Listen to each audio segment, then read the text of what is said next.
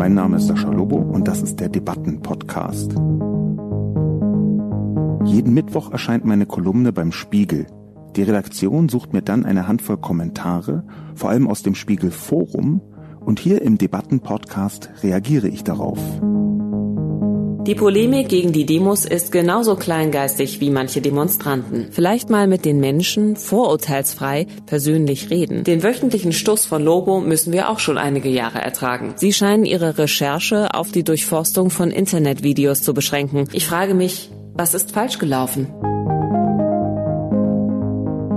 Guten Tag und herzlich willkommen zu einer weiteren Ausgabe des Debatten- und Reflexionscastes. Heute zum Thema Psychogramm der Empörten, wie die Corona-Protestanten ticken. Zunächst die Zusammenfassung. Psychogramm der Empörten, wie die Corona-Protestanten ticken. Sascha Lobo hat sich die Kommunikation zur Demo und die angrenzenden Communities in sozialen Medien angesehen und wiederkehrende Muster analysiert. Prinzip Angstporno. Sie wollen euch und eure Familien mit einer genverändernden RNA-Giftspritze auslöschen. Beinahe sämtliche Kommunikation rund um die Corona-Demonstration lässt sich als Angstporno betrachten. Angstlust ist ein stehender Begriff der klinischen Psychologie. Dahinter verbirgt sich ein Bewältigungsmuster, nämlich die Angstempfindung und deren Überwindung positiv umzudeuten. Deshalb sind alte Kindermärchen oft so blutrünstig. Deshalb sind Grusel- und Horrorfilme so erfolgreich. Auch das Thema Gewalt gegen Kinder und Babys taucht immer wieder auf, weil hier eine Co-Angst entstehen kann und daraus Wut.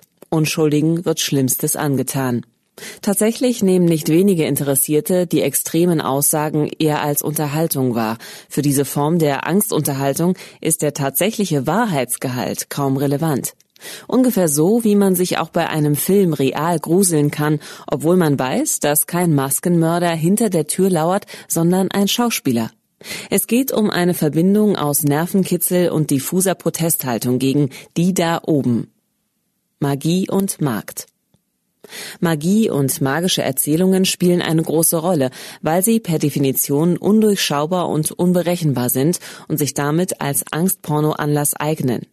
Mit 5G können alle Nanometalle in die Zellen eindringen und gezielt durch Elektrophorese multiple, irreversible Krankheitsbilder erzeugen.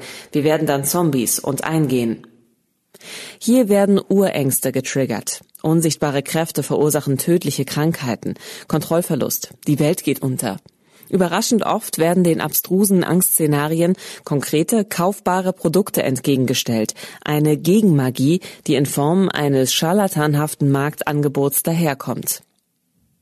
Wunsch nach Bedeutung. In der Kommunikation der Corona-Protestanten findet sich immer wieder der doppelte Wunsch nach Bedeutung. Einerseits möchte man selbst eine gewisse Bedeutung haben, andererseits soll das Weltgeschehen gefälligst eine dekodierbare Bedeutung mitbringen. Verschwörungserzählungen erfüllen beide Anforderungen. Die eigene persönliche Bedeutung, weil man zu den Aufgewachten gehört und nicht zu den Schlafschafen, und die Weltbedeutung, denn endlich lässt sich die verwirrende Realität in einfache, eindeutige, eingängige Erklärschablonen einteilen. Eigene Bedeutung und Weltbedeutung verschmelzen schließlich zum kollektiven Bedeutungsgemenge. Es passiert Historisches und wir sind dabei. Es wird von 10 Millionen Teilnehmern der Demo geraunt. Gemeinschaftsgefühl und Hilflosigkeit. Die Corona-Protestanten empfinden ihre Aktivitäten und Kommunikation als Widerstand. Dabei ordnen sie sich wahlweise in aktuelle oder historische Szenarien ein. Sind deutsche Freiheitskämpfer weniger wert als weißrussische? Antisemitische Vergleiche mit der Judenverfolgung während der Nazizeit gehören ebenso zum Repertoire. Aus der Opfer- und Widerstandsprose speist sich das Gemeinschaftsgefühl Wir hier unten gegen die da oben. Es handelt sich um die Umwidmung der eigenen Hilflosigkeit. Gegen eine Pandemie kann man im Prinzip nur passiv stillhalten. Gegen eine Verfolgung durch die Regierung oder eine Verschwörung kann man gemeinschaftlich aktiv kämpfen. Elitenverachtung und Untergangssehnsucht. Die Elitenverachtung erscheint als zentraler Antrieb der gesamten Bewegung und lässt sich in beliebige Richtungen drehen, etwa als Judenhass, als Anti-Amerikanismus, als Medienverachtung, als vulgäre Kapitalismuskritik, als Demokratieablehnung, als Phantasma einer weltbeherrschenden Pharmamafia oder als Putin-Verehrung, die als schlecht getarnte Ablehnung des westlichen Liberalismus funktioniert weil die Eliten stets nach der Unterwerfung oder Auslöschung der vielen streben, ist mit der Elitenverachtung eng die Untergangssehnsucht verbunden. Das Problem der Illuminaten Freimaurer ist, dass sie glauben, die frei Menschen würden bald alle in ihren Corona-Konzentrationslagern enden. Erlösungserzählung die vielen Hiobsbotschaften, Weltuntergangsbedrohungen und Katastrophen ließen sich kaum aushalten ohne eine Erlösungserzählung. Die findet sich im Kleinen zum Beispiel mit der Hoffnung, dass so viele Leute zur Demo nach Berlin kommen, dass die Regierung zurücktreten muss. Diese Hoffnung verbindet Menschen miteinander, die sonst kaum politische Überschneidungen haben oder sogar verfeindet sind. Die Erlösungserzählung findet sich aber auch im Großen und kann dann in gefährliche, meist nationalistisch und autoritär gefärbte Stimmungen umschlagen. Corona erscheint vielen Demo-Interessierten als eine Wende der Geschichte, als Moment des großen Wandels. Weil religiöse Erlösungsfantasien sehr verbreitet sind, kann man Corona-Protestanten sehr wörtlich nehmen. Viele sehnen einen Friedensvertrag herbei, was als Codewort für die Abschaffung der gegenwärtigen liberalen Parteiendemokratie betrachtet werden muss, zumindest jedoch als Sturz der Regierung Merkel. In der radikalsten Variante mündet der Corona-Protest im extremistischen Wunsch nach dem Tag X, dem Tag der mordlüsternen Abrechnung mit der verhassten, liberalen, multikulturell geprägten Gesellschaft. Besorgt euch Munition. Es geht jetzt um das Überleben unseres Volkes. Es ist gar nicht mehr die Frage, ob Rechtsextreme die Corona-Protestanten unterwandern. Ihre Inhalte und Überzeugungen sind in der Kommunikation ein akzeptierter Teil des Protests. Die Rechtsextremen haben ihr Ziel der Normalisierung quer durch das esoterische Bildungsbürgertum erreicht. So dann vielleicht einmal ein allgemeiner Kommentar. Es gab nämlich unglaublich viele Reaktionen im Vergleich und zwar knapp 1500 Kommentare zum Zeitpunkt der Podcast-Aufnahme. Das ist ganz schön viel. Was auch ganz schön viel ist, ist, dass ich ähm, über Instagram und Facebook ein kurzes, sechseinhalbminütiges Video mit den ähnlichen bzw. gleichen Inhalten wie die Kolumne äh, veröffentlicht habe. Ein kurzes Video also, wo ich nochmal erkläre, wie Corona-Protestanten so ticken. Und dieses Video ist auch äh, ungefähr eine halbe Million Mal verbreitet worden. Ich glaube, dieses Thema ist so virulent, weil sehr viele Menschen in ihrer direkten Umgebung wiederum Leute haben, die Anzeichen aufweisen, in diese Richtung zu tendieren. Das versuche ich jetzt mal ganz vorsichtig zu formulieren. Man kann erstmal so ganz grundsätzlich sagen, dass dieser rechte Erfolg, dieser rechtsextreme Erfolg der Normalisierung äh, definitiv einer der größten Schäden dieser ganzen Aktion ist. Es ist aber bei weitem nicht der einzige, denn ich glaube, mit Aktion meine ich jetzt das, was mit der Demonstration selbst verbunden war. Es gab ja schon Anfang August eine, die Leute von Querdenken gewissermaßen. Eine, ein zweiter Schaden ist eine Art von sozialem Schaden. Denn natürlich ist in dem Moment, wo sich jemand in diese Richtung äußert, ist nicht selten so, dass sein ganzes direktes Umfeld anfängt, mindestens verwundert, befremdet oder sogar komplett verstört zu reagieren und diese Person dann abzuwerten. Mir ist das selber auch schon passiert, dass ich im Bekannten- und Freundeskreis Leute, die in diese Richtung auf einmal so abgeknickt sind, angefangen habe zu verspotten, auch aus Hilflosigkeit zu verspotten. Und das kann diesen ganzen Prozess verstärken. Und ich glaube, dass jetzt bei der Bekenntniswelle zu dieser Demonstration am 29. August viel passiert ist in Richtung von Freunde und Bekannte haben sich gegenseitig höchst irritiert in die Wolle bekommen, auf die eine oder andere Art und Weise. Da ist ein Schaden entstanden, glaube ich, der so schnell nicht mehr zu kitten sein wird. Ich rechne damit, dass diese Mechanik, äh, eigentlich Corona insgesamt, wir beobachten das ja schon länger, dass diese Mechanik eine Verletzung aufplatzen hat lassen, die so schnell nicht heilen wird. Und diese Verletzung ist eigentlich dass die rationale Gesellschaft, dass diejenigen, die so naturwissenschaftlich nüchtern versuchen, auf die Welt zu schauen, plötzlich feststellen müssen, dass in ihren Freundeskreisen ähm, Leute sind, die sehr kruden Logiken folgen und sich da auch gar nicht diskussionsbereit zeigen. Interessanterweise, ich habe das jetzt sehr einseitig formuliert, bewusst einseitig formuliert, gilt diese Empfindungslandschaft genauso von der anderen Seite. Es ist nämlich tatsächlich so, dass wenn solche Leute, die, sagen wir mal, auf diese Demo gehen wollen würden ähm, und sich tatsächlich in den Kopf gesetzt haben, das alles schlimm zu finden, dass die ebenso sagen, naja, man kann mit den anderen gar nicht diskutieren. Die sind einfach komplett gehirngewaschen. Die, die folgen einfach dann nur noch der Regierung.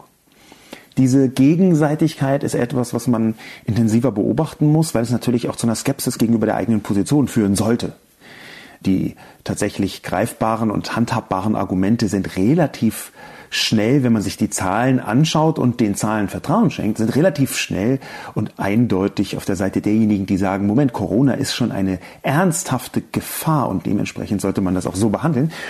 Aber natürlich sind die Diskussionsmuster, von denen ich hier spreche, auf unterschiedlichen Seiten gar nicht so unähnlich. Das muss man sich immer vergegenwärtigen.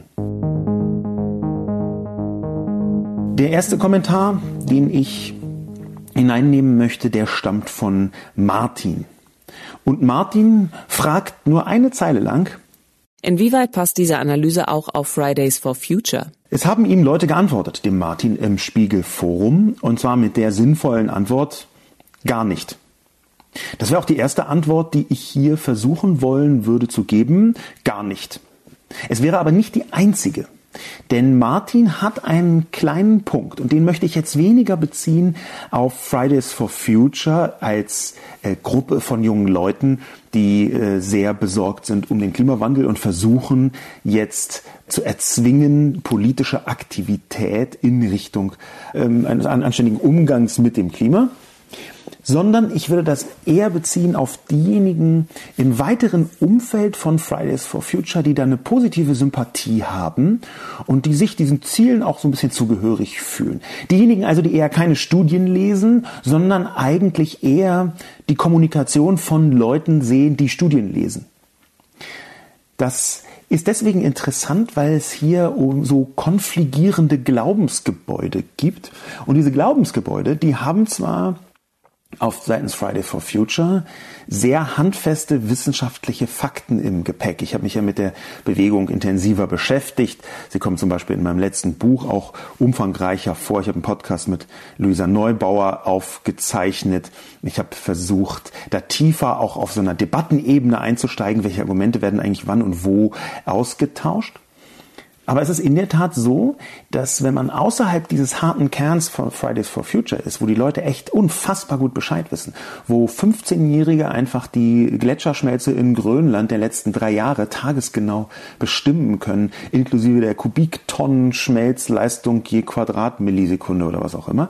Also wenn man davon so ein bisschen weggeht, dann landen wir tatsächlich bei Glaubensgebäuden, wo Leute anfangen, das, was sie gehört haben, als komplett selbstverständlichen Teil der Realität einzubauen, ohne genau sagen zu können, warum.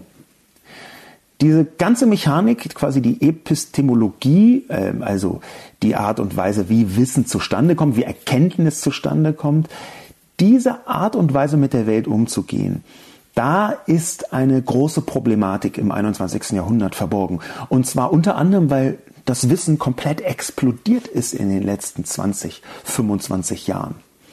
Durch die Digitalisierung, vor allem durch die digitale Vernetzung, durch das Internet, ist einfach eine so große Menge an Wissen dazugekommen, wirklich buchstäblich dazugekommen, dadurch das Wissen entstehen kann in dem Moment, wo man Fakten miteinander vernetzt gewissermaßen. Dadurch gibt es eine derartige Explosion des Wissens, dass es viel schwieriger ist als, sagen wir mal, 30 Jahre vorher, auch nur einen gewissen Überblick in einem klitzekleinen Genre der Wissenschaft zu bewahren oder zu behalten vielmehr. Einen Überblick zu behalten. Das ist sehr viel schwieriger geworden. Ähnliches mit der Digitalisierung selbst. Es ist leichter, Digitalisierungsexperte zu werden, als Digitalisierungsexperte zu bleiben, weil sich das so schnell verändert und so schnell aufspreizt und so schnell größer wird, dass es ganz schwierig ist, den Überblick zu behalten. Und daraus ergibt sich, dass man gezwungen ist, an bestimmten Stellen zu vermuten, zu glauben, auch ohne nähere Begründungsstruktur Glauben zu schenken. Und dann sind wir schon sehr nah an dem, was als Grundmechanismen eben auch bei diesen Verschwörungspiepeln stattfindet.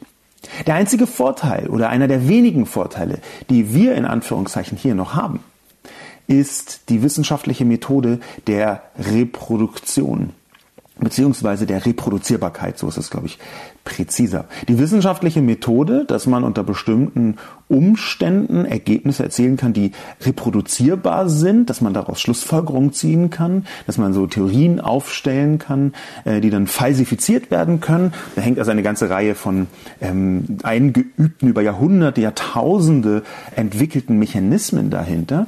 Diese wissenschaftliche Methode, auf die man sich geeinigt hat zur Erschaffung von Wissen, die auch fantastisch funktioniert, das muss man mal nebenbei sagen, die ist einer der ganz wenigen Vorteile für die Seite, ähm, die der Verschwörungstheorie gegenübersteht.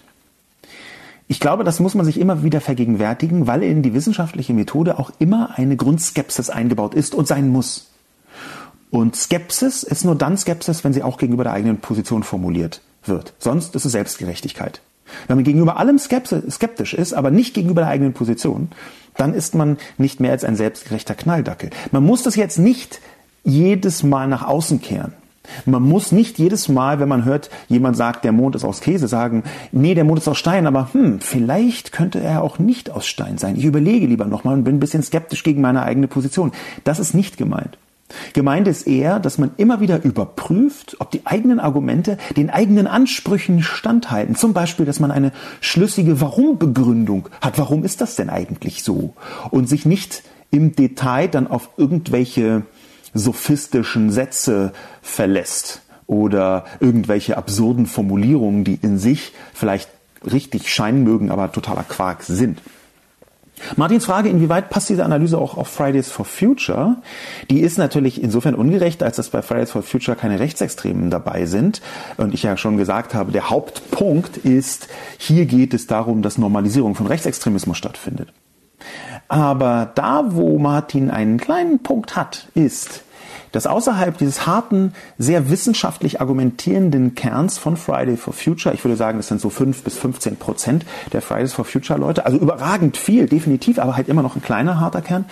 Außen drumrum sind vergleichsweise viele Leute, die eher glauben, als im Detail wissen oder sich Wissen angeeignet haben.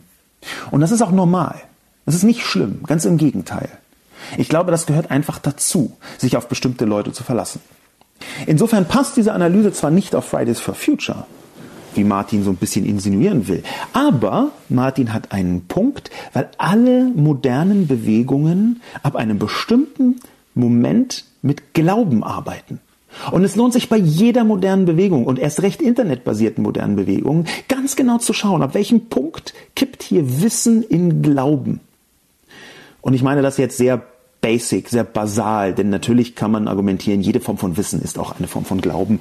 Ähm, auf diese Ebene der Erkenntnistheorie möchte ich jetzt gar nicht runtersteigen, möchte auch nicht die verschiedenen Wahrheitstheorien, was eigentlich wirklich Wahrheit ist, was Wirklichkeit ist, was die Realität eigentlich sein soll. Ähm, da, da möchte ich jetzt einfach nicht reinstechen, die äh, konstruierten Dinge, die man in den letzten Jahren mit Erstaunen zur Kenntnis nehmen musste, die behauptet haben, Wissenschaft zu sein und dann doch in Wahrheit nur Konstruktion war, die lassen wir ein bisschen beiseite. Es ist immer interessant, sich bei einer Bewegung, erst recht bei einer politischen Bewegung, anzuschauen, wo genau kippt das Wissen der Bewegung in ein Glauben, in ein Annehmen, in ein Vermuten. Und wie sind da diese Mechanismen? Und das ist auch bei Fridays for Future sehr interessant, wenn ich auch dazu sagen muss, es sind natürlich Welten. Welten der Ethik, der Moral, Welten der Weltanschauung, Welten auch der Zielerreichung und Zielsetzung, Welten der Gewaltlosigkeit zwischen Fridays for Future und den Leuten, die die Demo veranstalten. Unter anderem, weil die jetzt angefangen haben, einen Sturm auf Berlin machen zu wollen. Eine eindeutige Nazi-Anleihe. Sturm auf Berlin ist einer von diesen Demo-Peoplen aufgebrachter Hashtag, der vor allem über Twitter und Telegram verbreitet wird und Sturm auf Berlin bedeutet, Demo ist uns verboten, wir gehen trotzdem hin und zwar auch bewaffnet. Ungefähr so. Und verjagen die Regierung, also bis in Putschpläne hinein, die da öffentlich herbeifantasiert äh, werden, geht das Ganze. Welten sind dazwischen.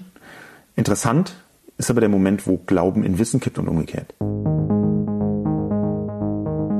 Der nächste Kommentar kommt von Christoph. Interessanter Artikel. Kommt nächste Woche eine ähnliche detaillierte Betrachtung zu den Corona-Hysterikern, die bewusst Angst verbreiten mit Extremszenarien und selten auftretenden Spätfolgen, Seehofers Strategiepapier, seit Ostern mindestens die fünfte zweite Welle ankündigen, zum Beispiel Lauterbach, Sätze nur noch mit Wir müssen jetzt alle beginnen, die am liebsten Grundrechte und soziale Bedürfnisse abschaffen und stattdessen einen harten Lockdown verhängen würden, einem Unternehmensberater die Heilstory von Hammer and Dance nachbeten, jede Diskussion über Strategien für den Fall eines Fehlschlagens der Impfstoffentwicklung verweigern, die Meinungen abseits von Drosten, zum Beispiel Streeck, zur Ketzerei erklären? Christoph argumentiert sehr klug und sehr präzise und das schätze ich.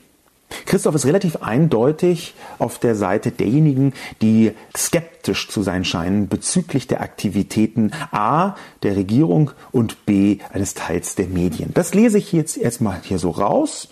Und das ist natürlich das gute Recht von Christoph. Ich halte es sogar für richtig und gut, weil die Formulierungen, die Christoph hier wählt, darauf schließen lassen, dass er sich wirklich intensiv mit dem Thema beschäftigt hat und nicht eben anfängt jetzt Absurditäten von Telegram äh, nachzubeten, die komplett abseits so 5G verursacht Corona und ist eigentlich aus Kinderblut trinkenden Elitenköpfen heraus. Also da, gar nicht, sondern Christoph argumentiert sehr präzise und auch so ein bisschen giftig wertend, gefällt mir sehr gut, legt den Finger genau in die Wunde von den Mechanismen, die schiefgelaufen sind. Denn es sind Dinge schiefgelaufen, auch bei denjenigen, die gerade bei denjenigen, die auf der Seite der ähm, Regierungsaktivitäten gegen Corona sich hervorgetan haben. Herr Lauterbach zum Beispiel, Herr Seehofer, Drosten wird hier genannt. Das sind so die Namen, die man damit in Verbindung bringt, also im Großen und Ganzen mit Deutschlands Corona-Aktivitäten und Strategien. Es ist absolut richtig, dass Christoph einen solchen Artikel einfordert. Ich überlege ihn auch tatsächlich zu schreiben. Ich weiß nicht hundertprozentig, ob ich die Person bin, die den schreiben sollte. Aus einem ziemlich simplen Grund. Und der simple Grund heißt, dass ich glaube, dass man hier sehr, sehr tief in die Manöverkritik technischer Natur einsteigen muss. Man muss sehr tief einsteigen in die Spätfolgen zum Beispiel, wie Christoph sagt, oder in das, was Hammer and Dance bedeutet hat. The Hammer and the Dance war ein Artikel, der, glaube ich, im März erschienen ist von irgendeinem ähm, Unternehmensberater, die so, so viel zitiert worden ist, weil eigentlich dahinter ein relativ simple Erkenntnis stand über das Vorgehen innerhalb einer Gesellschaft, wie man größere Verbreitung vermeiden könnte. Ja. Diese Mechaniken alle, die sind in der Tat kritikwürdig, aber ich glaube, sie sind viel eher fachlich kritikwürdig als aus meiner Debatten- und soziologischen Sicht. Aber ich werde das nochmal überprüfen. Das einzige, die einzige Formulierung, wo Christoph so ein bisschen wegkippt in so eine etwas zu giftige Mechanik, also ein bisschen giftig, super, etwas zu giftig ist der letzte Punkt. Die Meinungen abseits von Drosten, zum Beispiel Streeck zur Ketzerei erklären, Fragezeichen. Hm, ich glaube, das ist etwas over the top das ist etwas zu viel. Diese Unterstellung, allein Drostens Haltung sei die seligmachende gewesen, die lässt sich einfach so nicht halten. Drosten hat zwar wahnsinnig viele Fans gehabt in der Bevölkerung und sein Podcast war streckenweise das Kommunikationsinstrument, was entschieden hat über die Wahrnehmung in Deutschland von diesen pandemischen Aktivitäten. Und zwar nicht nur, weil den wahnsinnig viele Leute gehört und gelesen haben, sondern auch, weil er eine irrwitzige Wirkung auf den restlichen Medien hatte. Und zwar sowohl soziale Medien wie eben auch redaktionelle Medien. Und trotzdem war es einfach überhaupt nicht so, dass Meinungen abseits von Drosten prinzipiell zur Ketzerei erklärt worden sind. Im Gegenteil, Herr Streeck war einfach 15 Mal in Talkshows Und wenn jemand zum Ketzer erklärt wird, mit Verlaub, dann wird er tendenziell eher nicht um seine Meinung in der Talkshow gebeten. Also last time I checked waren Ketzer Leute, die auf Scheiterhaufen verbrannt worden sind. Hier ist also eine Übertreibung, die Christophs Argumentation etwas schwächer macht. Das finde ich schade, weil da so viele wichtige Punkte sind. Es ist nämlich in der Tat so, dass relativ viele Leute sich sehr schnell in eine Hoffnungskammer begeben haben, in einen Hoffnungsbunker begeben haben und dabei etwas haben walten lassen, das ich Vernunftpanik genannt habe. Im März diesen Jahres habe ich einen Artikel geschrieben. Vernunftpanik. Die eine oder andere wird sich vielleicht erinnern. Christophs Forderung nach einem solchen Artikel, den habe ich zu einem Teil zumindest schon abgeliefert, nämlich genau mit dieser Vernunftpanik, mit diesem Essay über Vernunftpanik, wo man durchaus diskutieren kann, wie sinnvoll ist es denn jetzt, sich in diesen Hoffnungsbunker zu begeben und zu sagen, bald kommt ein Impfstoff und bis dahin äh, bewegen wir uns nicht, halten die Luft an und machen Masken auf jede Körperöffnung drauf. Ich übertreibe absichtsvoll etwas. Und gleichzeitig sehen wir, dass natürlich bei aller Kritik, die Christoph zu Recht einfordert, auch eine Schwierigkeit besteht. Und zwar eine Schwierigkeit, die nicht zu unterschätzen ist im Nachhinein. Deutschland hat diese Pandemie vergleichsweise gut gemeistert. Und jetzt könnte man ja annehmen, dass die meisten Leute daraus den Schluss ziehen, dass eigentlich richtig und klug gehandelt worden ist. Das ist aber nicht so. Und das ist auch deswegen nicht so, weil es etwas gibt, das nennt sich Präventionsparadox. Das war vor ein paar Monaten schon mal intensiver im Gespräch, ist dann wieder so ein bisschen runtergefallen. Jetzt kann man es nochmal ins Gespräch bringen, das Präventionsparadox. Ein Begriff aus den 80er Jahren, der inzwischen so ein bisschen mit zwei Inhalten aufgeladen worden ist. Und der zweite Inhalt von dem, was Präventionsparadox bedeutet, der so ein bisschen allgemeiner gehalten ist, das ist ziemlich interessant, weil das genau in diese Christoph-Richtung in seinen Kommentar reinsticht. Nämlich, angenommen, eine Maßnahme ist ganz, ganz fantastisch geeignet zur Prävention. Eine sehr plastische und große und eindrucksvolle Maßnahme verhindert tatsächlich fast alle Infektionen. Ist also eine goldene Präventionsmaßnahme. Und man wendet sie an und natürlich knirscht es im Gebälk, weil es eine große und schwierige Maßnahme ist. Und dann passiert nichts. Dann ist es so, dass relativ viele Leute glauben, Moment, das war doch jetzt übertrieben.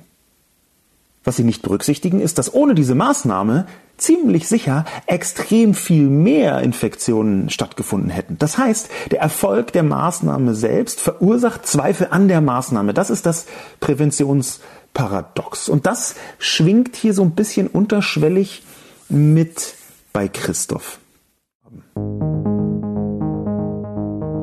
Der nächste Kommentar stammt von Ömer. Und Ömer schreibt, Warum macht ihr Corona-Protestanten eigentlich keine Online-Petition? Richtig, weil ihr dann feststellen würdet, dass ihr das wirre Zeug nicht zusammengeschrieben bekommt und, falls doch noch was draus werden sollte, es kaum ein Bürger unterzeichnen würde. Angst vor der Enttäuschung? Da muss ich Ömer etwas enttäuschen. Die Corona-Protestanten machen Online-Petitionen einerseits und zum Zweiten ist es eine Frage der Zeit, bis sie eine sehr große hinbekommen, die sechsstellige Zahlen an Teilnehmerinnen und Teilnehmern haben wird dass sie das wirre Zeug nicht zusammengeschrieben bekommen, da würde ich auch widersprechen. Ich habe ja die Kommunikation intensiver verfolgt. Die kriegen dieses wirre Zeug zusammengeschrieben, Ömer. Sorry, das schaffen sie. Dass es immer noch wirr ist, dass es absurd teilweise ist, dass es nicht nachvollziehbar ist für Außenstehende, dass es nur dann Sinn ergibt, wenn man sich schon seit Wochen und Wochen beschäftigt mit diesen merkwürdigen, sehr konstruierten Welten. Das ist eine zweite Sache. Aber sie kriegen es zusammengeschrieben und sie kriegen es sogar wirkungsvoll zusammengeschrieben. Die Bewegung ist größer und heftiger, intensiver und nachhaltiger, als wir das gerade vielleicht so wahrhaben wollen. Gerade auch das, was mit QAnon passiert, da warne ich davor, das zu unterschätzen, so absurd es sich auch anhören mag. Es handelt sich, das hatten wir hier auch schon mal, und danke für den Hinweis einer Person auf Twitter, um eine sogenannte Big Tent Verschwörungstheorie, QAnon oder QAnon. Das heißt, diese Verschwörungstheorie ist ein eigenes ideologisches Verschwörungsgebäude, in das man alle anderen Verschwörungstheorien einbauen kann. Ein riesiges Zelt, unter dessen Dach alle anderen Verschwörungstheorien irgendwie einfügbar sind. Das ist die Proto-Verschwörungstheorie. Und zwar, weil die Mechanik so einfach ist. Es gibt eine böse Elite, die will uns töten. Wir hier unten gegen die da oben. Und das garniert mit Verschwörungsgetöse. Das ist die Ur- und Proto-Verschwörungstheorie und die lässt sich wie so eine Schablone QAnon auf ungefähr alles andere draufziehen. Was ich damit sagen will, Ömer, wir sehen, wie das immer größer wird und wirkmächtiger wird und dass es eben nicht so ist, dass es am Ende kaum ein Bürger unterzeichnen würde, sondern dass es verstörend viele Menschen gibt und geben würde, die da irgendwie mitgehen. Und sei es nur, weil sie sagen, ach, so ganz ausschließen kann ich es nicht und ein bisschen Protest schadet ja nie. Auch diese Haltung sehen wir vergleichsweise oft, beziehungsweise habe ich oft beobachten können. Der nächste Kommentar kommt von Jürgen. Jürgen sieht seine Grundrechte eingeschränkt. Dachte immer, Sascha Lobe wäre irgendwie ein Intellektueller. Was auch immer das bedeuten soll, habe mich da leider komplett geirrt. Seit Jahren hat er uns mit seinen abstrusen Digitalisierungsfantasien belästigt. Diese sind teilweise ebenso als Verschwörungstheorien zu bezeichnen mit apokalyptischen Szenarien für Deutschland. Leider fehlt ihm komplett das demokratische Grundverständnis für die Meinung Dritter. Das nennt man in der Demokratie freie Meinungsäußerung und diese kann nur im Demonstrationsrecht einer breiten Bevölkerung mitgeteilt werden. Den wöchentlichen Stuss von Lobo müssen wir auch schon einige Jahre ertragen. Jürgen ist ganz offensichtlich zutiefst verletzt von dem, was ich so schreibe. Das ist sein gutes Recht. Aber Jürgen hat mehrere, wie soll ich sagen, technische Fehler eingebaut in seinen Kommentar. Das erste ist, dass er anfängt so ad hominem. Und das ist ungünstig deswegen, weil so seine eigenen Argumente komplett entwertet werden. Wir hatten ja vorher Christoph, der auch harsh und giftig oder sagen wir mal so leicht angegiftet formuliert hat, aber nicht ad hominem, also nicht auf die Person, in diesem Fall jetzt zum Beispiel ich, gerichtet. Und das war intelligent und klug. Und das hier wirkt jetzt nicht intelligent und klug, sondern es wirkt beleidigt. Jürgen wirkt komplett beleidigt. Nämlich, weil er glaubt, erstmal mich attackieren zu müssen und nicht in den jeweiligen Argumentationen zu bleiben. Der zweite Punkt ist, dass er so eine Art Balance aufmacht. Nämlich zu sagen, dass meine abstrusen Digitalisierungsfantasien, mit denen ich ihn belästigt zu haben scheine, auch Verschwörungstheorien seien, mit apokalyptischen Szenarien für Deutschland.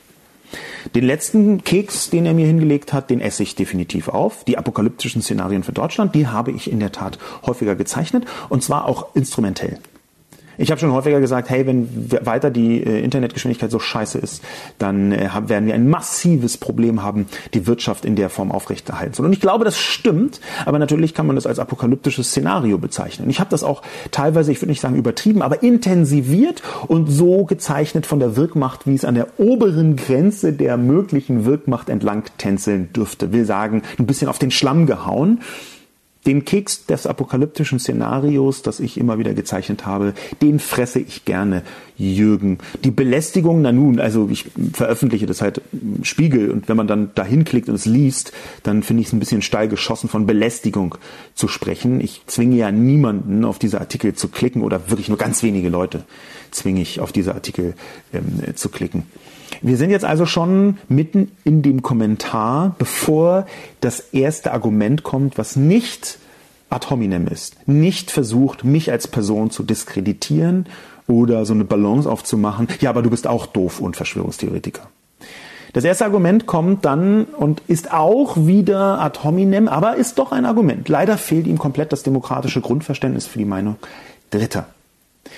Das ist ein Satz, der sieht nur intellektuell aus. Wenn man ihn auseinander nimmt, dann klappt er komplett zusammen. Mir fehlt das demokratische Grundverständnis für die Meinung Dritter. Nee, das ist ein falscher Satz.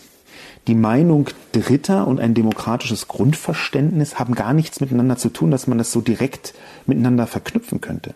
Wenn man ein demokratisches Grundverständnis hat, dann weiß man, was Meinungsfreiheit bedeutet.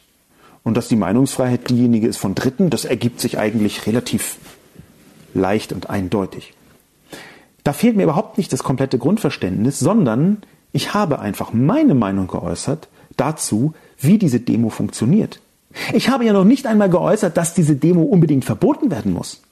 Jürgen hat also einen Hebel angesetzt, indem er wütend mich in eine Schublade gesteckt hat, von der er vermutet, dass ich drin sei, nämlich diejenigen, die sagen, wir müssen diese Demo verbieten, habe ich gar nicht getan.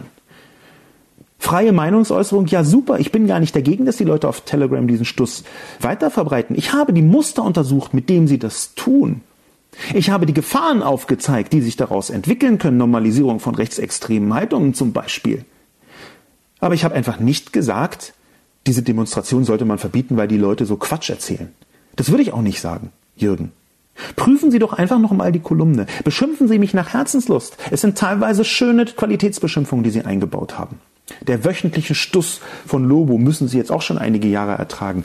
Also entweder gehören Sie zu den 40 Leuten, die ich tatsächlich jede Woche zwinge, das zu lesen, oder das stimmt nicht ganz. Aber es ist eine schöne Beleidigung. Es ist gut. Wöchentlicher Stuss, das ist so eine ganz tolle, das ist so ein bisschen so Feuerzangenbohlen-Style, ne? So wöchent, der wöchentliche Stuss von diesem Scharlatan, wenn er Schabernack treibt.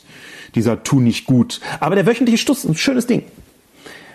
Das Problem ist jetzt eben, dass sie argumentativ einen sogenannten Pappkameraden aufgestellt haben. Ein Pappkamerad ist, wenn man in einer Debatte etwas attackiert, das man vorher selbst aufgestellt hat, das die Gegenseite gar nicht gefordert hat.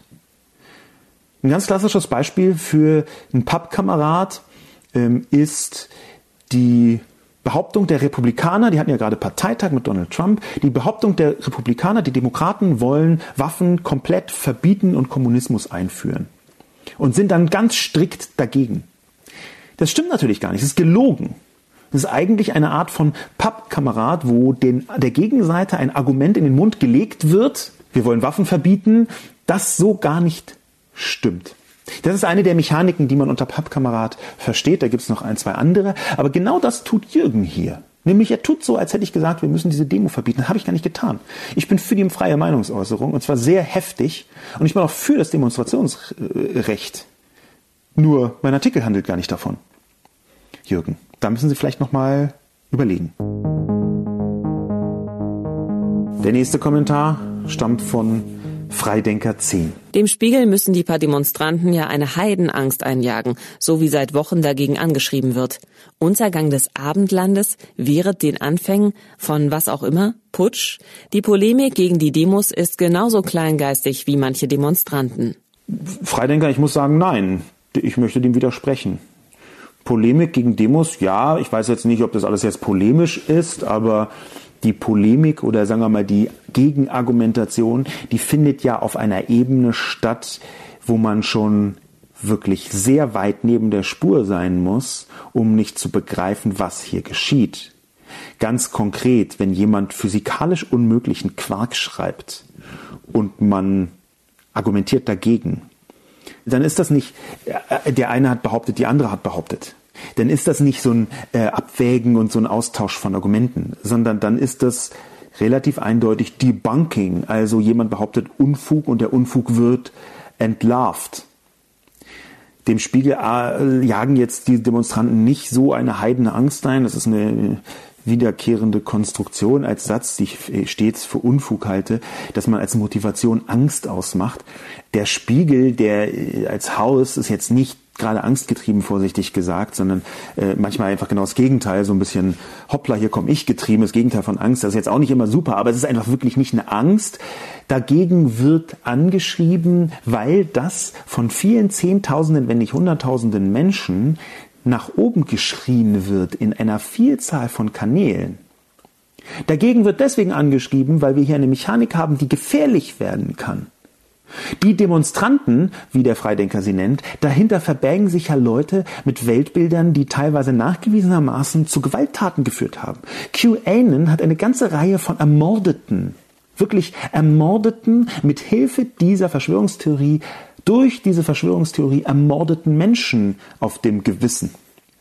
Das ist aus meiner Sicht sogar die Pflicht des Spiegel und nicht nur des Spiegel, sondern der redaktionellen großen Medien, dagegen anzuschreiben, was da genau passiert, das zu analysieren, das aufzuspießen, das kritisch zu bezeichnen. Und da kommt bei diesem Freidenker 10 etwas zum Vorschein, was ich häufiger schon gesehen habe, nämlich eine bestimmte Form von Doppelbödigkeit, eine bestimmte Form von Messen mit zweierlei Maß. Denn diese Menschen sagen ständig, jetzt berichtet doch mal kritisch und gleichzeitig, warum schreiben Sie gegen die Demos so harsch an? Das ist Messen mit zweierlei Maß, weil sie eigentlich meinen, berichtet doch mal kritisch über das, was wir doof finden und berichtet doch mal gut über das, was wir gut finden. Das, so funktioniert das nicht. So funktioniert Journalismus nicht und so funktioniert auch Denken nicht. Da ist ein Denkfehler passiert, ein ganz tiefer Denkfehler verborgen darin, wie Kritik eigentlich funktioniert. Ich glaube, wir müssen ziemlich gut aufpassen, diese Demonstrationen einerseits richtig einzusortieren und auch ihre Gefährlichkeit richtig einzusortieren. Es ist nicht so, dass alle auf diesen Demos gefährlich sind. Wenn man jetzt mal vom Corona-Infektionsgeschehen absieht, da gibt es immer ein äh, Potenzial dafür. Andererseits sehen wir auch, dass relativ viele Leute aus diesen Demonstrationen heraus eine Radikalisierung durchmachen. Und das ist durchaus bedenklich. Das ist durchaus gefährlich. Natürlich muss man das aufspießen und anspitzen. Daniel kommentiert, Herr Lobo, kleiner Tipp von einem echten Psychologen. Vielleicht mal mit den Menschen vorurteilsfrei persönlich reden. Sie scheinen Ihre Recherche auf die Durchforstung von Internetvideos zu beschränken. Und hierbei vermute ich mal stark, waren Sie besonders auf der Suche nach besonders krudem statt repräsentativem Material. Daniel hat äh, einen äh, Punkt, den ich aber nicht gelten lassen kann. Der Punkt ist, dass ich natürlich nicht mit Menschen persönlich geredet habe, außer Leuten, die ich zufällig auf der Straße getroffen habe, die sich dann mir offenbart haben. Das gab es irgendwie zwei, dreimal.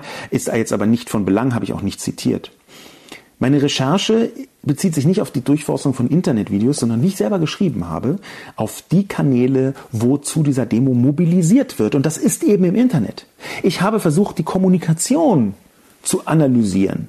Und die Leute werden über das Netz, zum Beispiel über Telegram, über Facebook, über Twitter, über verschiedene Blogs, aktiviert, dort teilzunehmen. Dort kann man das nachvollziehen. Also habe ich meine Recherche auf genau das motivierende Moment, nämlich die sozialen Medien, fokussiert und bin nicht zu den Leuten hingegangen und habe mit ihnen persönlich geredet. Jedenfalls in diesem Fall nicht. Ich habe das eine ganze ähm, Zeit lang getan. Weil man das schwierig planen kann außerhalb von Demonstrationen, auf die ich nicht gehen wollte, hm, ist das eher so zufallsgetrieben gewesen, mit wem ich da genau geredet habe. Aber ich habe es getan. Das führt nicht weiter, wenn man erkennen möchte, wie die Motivation und die Aktivierung über das Netz funktioniert. Ich denke, da sind wir uns schon auch einig. Und der zweite Punkt ist, dass Daniel sagt, ich war auf der Suche nach krudem statt repräsentativem Material. Nun, die Kanäle, die ich gesehen habe, die Kanäle, die mit zu den größten zählen in diesen Bereichen, nehmen wir zum Beispiel den von Xavier Naidu, nehmen wir zum Beispiel den von Attila Hildmann, nehmen wir zum Beispiel den von Eva Dingenskirchen, die ehemalige Tagesschausprecherin. Diese Kanäle, die alle drei zusammen weit über 300.000 Leute erreichen, die sind schon gleichzeitig krude und repräsentativ in ihrer Wirkmacht. Ich glaube einfach, dass sie vielleicht in einer Gruppe sind, die so ein bisschen kritisch sind und ausblenden, wie viel komplett kruder Quark, genau der Sorte, die ich da abgebildet habe, damit verbreitet wird. Dass dazwischen auch immer wieder einigermaßen normale Sachen sind, ist eine Sache. Aber wenn etwas komplett krudes, wie die angebliche Sprengung von einem Atomkraftwerk mit dabei ist und es, es bleibt einfach so da und es ist auf Facebook dann auch unwidersprochen oder so ein paar Likes, dann muss man natürlich davon ausgehen, dass die meisten Leute das sehen und denken, ach ja, hm, interessant. Wenn niemand widerspricht in einer Gruppe, wenn niemand anfängt, dagegen zu argumentieren, wenn niemand darunter schreibt, das ist aber Quatsch, dann kann man davon ausgehen, dass es eine gewisse Repräsentativität mitbringt. Vor allem, wenn es immer wieder auftaucht. Und wenn man am Ende sehen kann, es haben 250.000 Leute sich angeschaut. Dass ich einen kleinen Fokus gelegt habe auf einzelne Punkte, die krude sind, das stimmt allerdings auch. Ich glaube aber, das ist wichtig, ich glaube, es ist wichtig, nicht nur den ganzen harmloseren, das ist nicht harmlos, aber harmloseren Inhaltekram abzubilden, sondern auch das Krude. Gerade weil ich doch darauf hinaus will, dass eine Normalisierung stattfindet. Dass krude und rechtsextreme Dinge eingeflochten werden in eine so relativ normale Organisations- und Demonstrationskommunikation.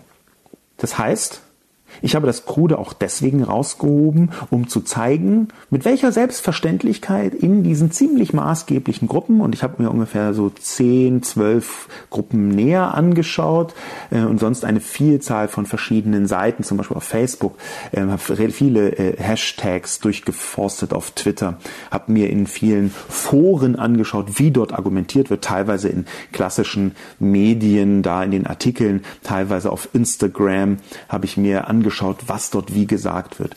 Auf YouTube habe ich in die Kommentare geschaut. Diese Mechaniken dort zu sehen, das glaube ich, das ist wichtig zu verstehen, dass in der Krudheit eine Repräsentativität liegt, Daniel. Und wenn das in Ihrer Gruppe nicht so ist, herzlichen Glückwunsch. Dann scheint es mir, als seien Sie in einer der wenigen Gruppen, wo nicht auch mal etwas total Absurdes auftaucht. Der nächste Kommentar kommt von Heimkehrerin, die häufiger schon kommentiert hat. Heimkehrerin schreibt, ich finde es schwierig, in dieser Diskussion nicht an die Zerrissenheit und die Bewegungsgemüter der Weimarer Republik und des Dritten Reichs zu denken. Nicht, weil es um Faschismus geht, sondern weil es um Emotionen geht, die für Volksbewegungen so wichtig sind. Wenn hier Friedensaktivisten und Gesundheitshippies mit AfD-Lern auf dieselbe Demo gehen, macht mir das extreme Sorgen dann übernehmen in der Tat nationalistische Tendenzen, Erlösungsfantasien und der Wunsch nach Bedeutung den politischen Diskurs. Es macht Menschen unterschiedlichster Motivation manipulierbar, weil es um tiefe emotionale Bedürfnisse geht. Ich finde, das ist eine enorme Herausforderung an Politiker, die Entscheidungen treffen und den Willen ihrer Wähler identifizieren müssen, das alles auf dem Boden unserer demokratischen Grundordnung. Gleichzeitig inszenieren Rechte Angstdramen und bieten kathartische Veranstaltungen an, und eine Elite steht einer besorgten Bevölkerung gegenüber. Ich habe da Zweifel. Eine linksorientierte Elite setzt sich meiner Einsicht nach für Chancengleichheit ein. Ist unsere Wirklichkeit so? Dann habe ich tatsächlich auch Angst. Allerdings nicht vor dem Verlust von Meinungsfreiheit, Corona-Maßnahmen oder Verschwörungen. Ich habe Angst vor der nicht mehr führbaren Debatte davor, dass wir bestimmte Leute ausgrenzen müssen, um möglichst großen Konsens zu schaffen. Ich denke auch an diese unsägliche Entscheidung, Björn Höcke Sendezeit im MDR zu geben.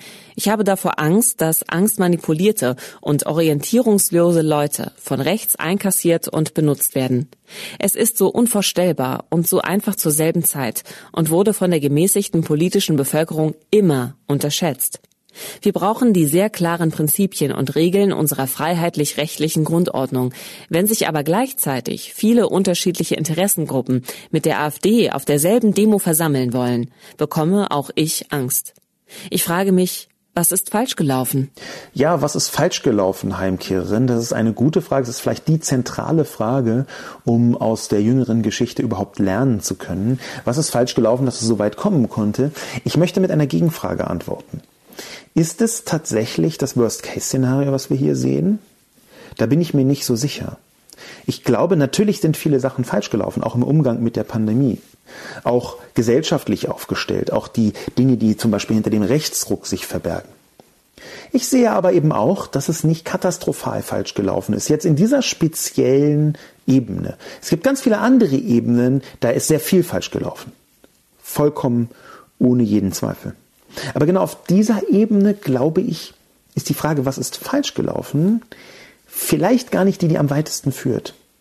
Vielleicht ist es tatsächlich so, dass wir sehen, so etwas Einzigartiges wie eine weltweite Pandemie wirkt natürlich auch auf die Köpfe. Und zwar natürlich emotionalisierend um jetzt mal Hannah Arendt zu paraphrasieren, ist der Mensch in der Pandemie auf seine Existenz zurückgeworfen, findet sich zurückgeworfen auf seine schiere Existenz. Alles andere erscheint in besonderen Situationen, und ich kann das sehr gut nachfühlen, mir ging es zeitweise auch so, erscheint in besonderen Situationen irgendwie unwirklich und nicht mehr selbstverständlich. Die Selbstverständlichkeiten sind komplett weggebröckelt Man weiß gar nicht so genau, gibt es morgen noch meinen Job, meine Firma, in der ich arbeite? Gibt es morgen überhaupt noch die Möglichkeit, in ein Restaurant zu gehen? Gibt es morgen noch offene Supermärkte? Das sind alles Fragen, die mal mehr und mal weniger eindeutig beantwortet werden konnten und in verschiedenen Ländern, zum Beispiel Europas, aber eigentlich der ganzen Welt, auch sehr unterschiedlich beantwortet werden hätten müssen zu einem bestimmten Zeitpunkt. Und noch immer ist die Pandemie unterwegs und es ist überhaupt nicht klar, wie tief sie noch eingreifen wird in die Gesellschaft. Insofern würde ich sagen, eine Emotionalisierung durch dieses Zurückgeworfensein auf seine Existenz, eine Emotionalisierung dieser Proteste, die ist total folgerichtig, weil es um so viel geht. Es geht um das Leben der Menschen. Das kann ich mit am besten nachvollziehen bei diesen Leuten, die auf die Straße gehen, warum sie so aufgewühlt sind. Das kann ich hervorragend nachvollziehen. Ich bin es nämlich auch. Ich versuche das zu kanalisieren und fange jetzt nicht an, irgendwie zu fantasieren, dass 5G äh, äh, und Kinderblut Corona verursachen. Aber warum die Leute da so erregt sind, so aufgeregt, so emotionalisiert, so umgerührt, das kann ich wahnsinnig gut nachvollziehen. Und ich kann es auch deswegen nachvollziehen, weil ich glaube, dass es anders komisch wäre. Heimkehrerinnen in dieser Ausformulierung des Kommentars, der so ein bisschen meandert, skizziert aber sehr gut und sehr präzise, wie die Verbindung aus diesen verschiedenen Leuten auf der Demonstration sehr gefährlich werden kann. Und zwar gefährlich deswegen, weil, wie Heimkehrerin richtig sagt, die gemäßigte politische Bevölkerung immer unterschätzt, wie schnell Massenbewegungen auf der rechten, auf der autoritären und eben auch auf der esoterischen Seite entstehen können und wie schnell sie größer werden können. Es gab mehrere Anmerkungen übrigens, dass Esoterik und Rechtsradikalismus auch in der Nazi-Zeit, also dass die Nazis und Esoterik sehr eng miteinander verbunden waren. Und das stimmt, das hätte ich vielleicht noch ein bisschen rausarbeiten können. Es erschien mir dann aber in, in, der, in der konkreten Ausformulierung gar nicht so wahnsinnig klug. In meine Kolumne glänzt ja auch so ein bisschen durch die Abwesenheit des Wortes Nazi. Ist mir schwierig, wirklich schwer gefallen, das so durchzuhalten, aber hielt ich dafür nötig. Insofern wollte ich auch diese Brücke zum Nationalsozialismus nicht schlagen, hätte man aber tun können. Will sagen, wir haben hier hier eine Mechanik, wie Heimkehrerin sie skizziert, dass tatsächlich eine Massenbewegung entstehen kann und die etwas bräsige Mitte der Bevölkerung es nicht so richtig mitkriegt. Das kann durchaus sein. Das war ja auch der Punkt, warum ich gesagt habe, die Rechtsextremen haben schon zu einem Teil gewonnen. Und gleichzeitig sehen wir auch da, danke ich der Heimkehrerin, dass sie das nochmal aufspießt, dass Björn Höcke im MDR kommt. Wieso muss man Faschisten immer wieder reden lassen? Ich halte es für ein Unding, das zu tun. Und auch wenn sich der MDR da stets bemüht hat, äh, Björn Höcke im Zaum zu halten, halte ich es deswegen für fatal, weil man Rechtsextreme nicht entzaubern kann. Rechtsextreme kann man in den klassischen Medien nicht entzaubern.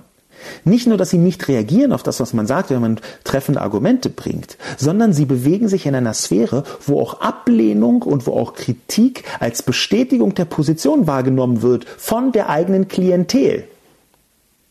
Und das ist etwas, was ganz viele Leute, zum Beispiel im MDR, aber auch in vielen anderen Medien, offenbar entweder noch nicht durchdrungen haben oder es komplett anders sehen, was ich teilweise sogar für gefährlich halte. Björn Höcke gehört nicht in das öffentlich-rechtliche Fernsehen. Punkt. Ich glaube, es ist falsch, Leute wie Björn Höcke Sendezeit zu geben, ohne die Einordnung, die ständig bei jedem einzelnen Satz stattfinden muss, und zwar auf eine Weise, die nicht als Interview daherkommt. Das ist ein wichtiger Unterschied, weil bei einem Interview eine Konfrontationssituation stattfindet, wo man sagt, na, der eine sagt so, der andere sagt so, und dann wieder der eine das, und dann, dann kriegen beide ihre Botschaft unter. Das ist das, was bei einem Interview häufig überbleibt, und das ist fatal. Natürlich kann man Björn Höcke und auch seine Kommunikation analysieren, aber es sollte eine Analyse sein und kein Interview. Das ist meine Haltung dazu. Faschisten gehören nicht interviewt. Jedenfalls nicht auf diese Art, wie das jetzt in den verschiedenen Sommerinterviews getan worden ist und wie das bei Björn Höcke im MDR zumindest in Ansätzen auch spürbar war. Der letzte Kommentar, der stammt von Andreas. Und Den Kommentar habe ich deswegen mit hineingenommen, weil Andreas etwas getan hat, was ich schon häufig gesehen habe. Und vielleicht hört man an meiner Stimmlage schon, mit einem leichten Amüsement gesehen habe, aber auch mit einem Tränchen im Auge gesehen habe. Das, was Andreas nämlich tut, ist einen mittellangen Kommentar zu schreiben mit vielen interessanten und klugen Sätzen und Hinweisen und ganz zum Schluss mit dem letzten Satz reißt Andreas das eben noch von sich selbst aufgebaute Bild einer klugen, informierten, intellektuellen, rational denkenden Person komplett wieder ein. Will sagen, Andreas macht eine relativ gute und präzise Analyse von verschiedenen Elementen, über die man unbedingt sprechen können sollte. Und ganz zum Schluss sagt er den einen Satz, der der komplette Unfug ist und eigentlich alles davor auch nichtig macht, weil es dann so erkennbar nur Pose ist und nicht Erkenntnis. Der Kommentar von Andreas heißt, Innerhalb an jeder Gruppierung finden sich fragwürdige Gestalten. Impfgegner, Globuli-Jünger und Esoteriker dürften bei den Grünen in einer bemerkenswert hohen Anzahl vorzufinden sein. Die Grünen haben es sogar fertiggebracht, dass die Voodoo-gleiche Therapie mittels Homöopathie von der gesetzlichen Krankenversicherung getragen werden muss. Die SPD hatte sehr lange Zeit einen gewissen Thilo Sarrazin, der kein Hinterbänkler war, sondern es in Berlin gar zum Finanzsenator brachte in ihren Reihen. Schaut man sich die Nachkriegsgeschichte von Union und FDP an, wird's richtig gruselig. Die CDU ließ gar einen Bundeskanzler zu, der von Anfang bis Ende, also von 1933 bis 45, nicht nur NSDAP-Mitglied war, sondern dort gar Parteikarriere machte. Kurt Georg Kiesinger hieß der Mann. Wer daran glaubt, dass ein beliebiger Stofffetzen vor Mund und Nase andere zu schützen imstande ist, der sollte sich besser nicht über in Alufolie eingewickelte Smartphones oder Aluhutträger lustig machen. Meine Güte, Andreas, was ist in Sie gefahren? Die ersten drei Anmerkungen sind alle goldrichtig und klug und analytisch. Es ist in der Tat so, dass zum Beispiel bei der Grünen Partei eine unfassbar hohe Zahl von Menschen eindeutig esoterischen Kram vorträgt. Homöopathie zum Beispiel, bestimmte anthroposophische Haltungen, die nicht viel mehr sind als so magisches Denken in vielen Dimensionen. Natürlich gibt es die bei den Grünen und natürlich ist es ein immer wieder hochquellender Kampf bei den Grünen, der schon auf manchem Parteitag für großen Unmut gesorgt hat, vorsichtig gesagt. Das ist sehr präzise beobachtet und ist klug und ist richtig. Ebenso mit Sarrazin und der SPD. Auch das ist richtig. Und ebenso mit Union und FDP, wo in der Nachkriegsgeschichte tatsächlich richtig echte Nazis noch Karrieren gemacht haben. Vollkommen klar. Und das alles spießen sie klug und richtig auf. Und ganz zum Schluss sagen sie, Masken wirken nicht und sind eine Verschwörungstheorie. Haben Sie nicht die Studien dazu gelesen? Haben Sie sich das nicht angeschaut? Ein beliebiger Stofffetzen vor Mund und Nase andere schützt. Warum haben Sie vorher so eine präzise und historisch gebildete Sicht auf wirklich vorhandene geschichtliche Elemente? Und ganz zum Schluss kommen Sie mit einer Bauchgefühlsmeinung um die Ecke, die komplett abseits des wissenschaftlichen Standes im August, Ende August 2020 ist, wo es eine Vielzahl von verschiedenen Studien gibt, die sehr eindeutig zeigen, dass ein Stofffetzen vor dem Mund, eine Maske, um präzise zu sein, natürlich Schutz bietet. Und zwar interessanterweise für andere und für sich selbst auch. Wir haben zum Beispiel inzwischen mehrfach studienseitig bestätigt die qualifizierte Vermutung, die Theorie, dass die Zahl der Viren und die Einatmungstiefe der Viren auch den Krankheitsverlauf mit determinieren. Das heißt, je mehr man einatmet von diesen Viren und je tiefer man sie runterprügelt bis in die Lunge, desto schwieriger wird der Verlauf und desto gefährlicher kann die Krankheit werden. Da scheint es eine Korrelation oder eine Kausalität zu geben oder was auch immer. Und mit einem Stofffetzen, selbst wenn es nur ein grober Stofffetzen ist, wird die Zahl und die Einatmungstiefe geringer, auch messbar geringer. Das sind Erkenntnisse, die wir haben und es sind Erkenntnisse, die nach der vorher schon angedeuteten wissenschaftlichen Methode zustande gekommen sind. Falsifizierbarkeit, Stichwort, Reproduzierbarkeit, anderes Stichwort. Bestimmte Mechaniken, wie man eine Studie aufsetzt zum Beispiel. Andreas, wieso und woher? Wissen Sie, dass die Maske, Sie schreiben beliebiger Stofffetzen vor Mund und Nase, nicht wirken soll? Warum sind Sie in dem einen Bereich, in dem politischen Bereich, so präzise analytisch und in dem anderen so schnellschützig, so bauchgefühlig, so ohne Argumentation, die sich auf Fakten stützt?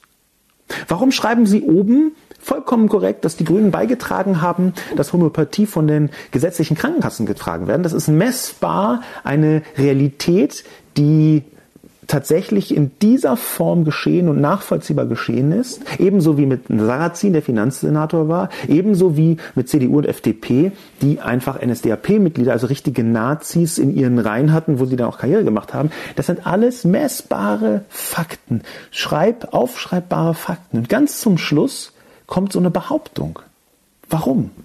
Kommt Ihnen das nicht komisch vor, Andreas? Kann es vielleicht sein, dass Sie eigentlich nicht wollen, dass das der Fall ist? Ich appelliere als Schlussakkord an Sie, Andreas, und auch an alle anderen, sich mit diesen eigenen Mustern zu beschäftigen. Sich genau anzuschauen, warum glaube ich wie, wann und was. Und wenn man da keine echte Antwort drauf hat, dann ist es zumindest ein Punkt, an dem man skeptisch werden kann. Skeptisch nämlich, ob die eigene Haltung, ob die eigene Annäherung an die Realität noch tragbar ist. Andreas. Und dann schauen Sie sich jetzt einfach mal die Studien an, wie Masken funktionieren, wann Masken funktionieren und dass Masken eine Schutzfunktion haben. Das ist der gegenwärtige wissenschaftliche Stand. Und Sie können gerne sagen, ich glaube das nicht, aber dann müssen Sie die ganze wissenschaftliche Landschaft anzweifeln. Und auch das hätte noch seine Berechtigung, aber dann müssen Sie es strukturiert tun und nicht aus einem Bauchgefühl heraus. Gucken Sie sich die Studien an, Andreas. Sie sind eine kluge Person. Gucken Sie sich die Studien zu Masken an und dann verspotten Sie einfach nicht die Leute, die merken, oh, die bewirken tatsächlich etwas. Mein Name ist Sascha Lobo. Vielen Dank fürs Zuhören und bis zum nächsten Mal.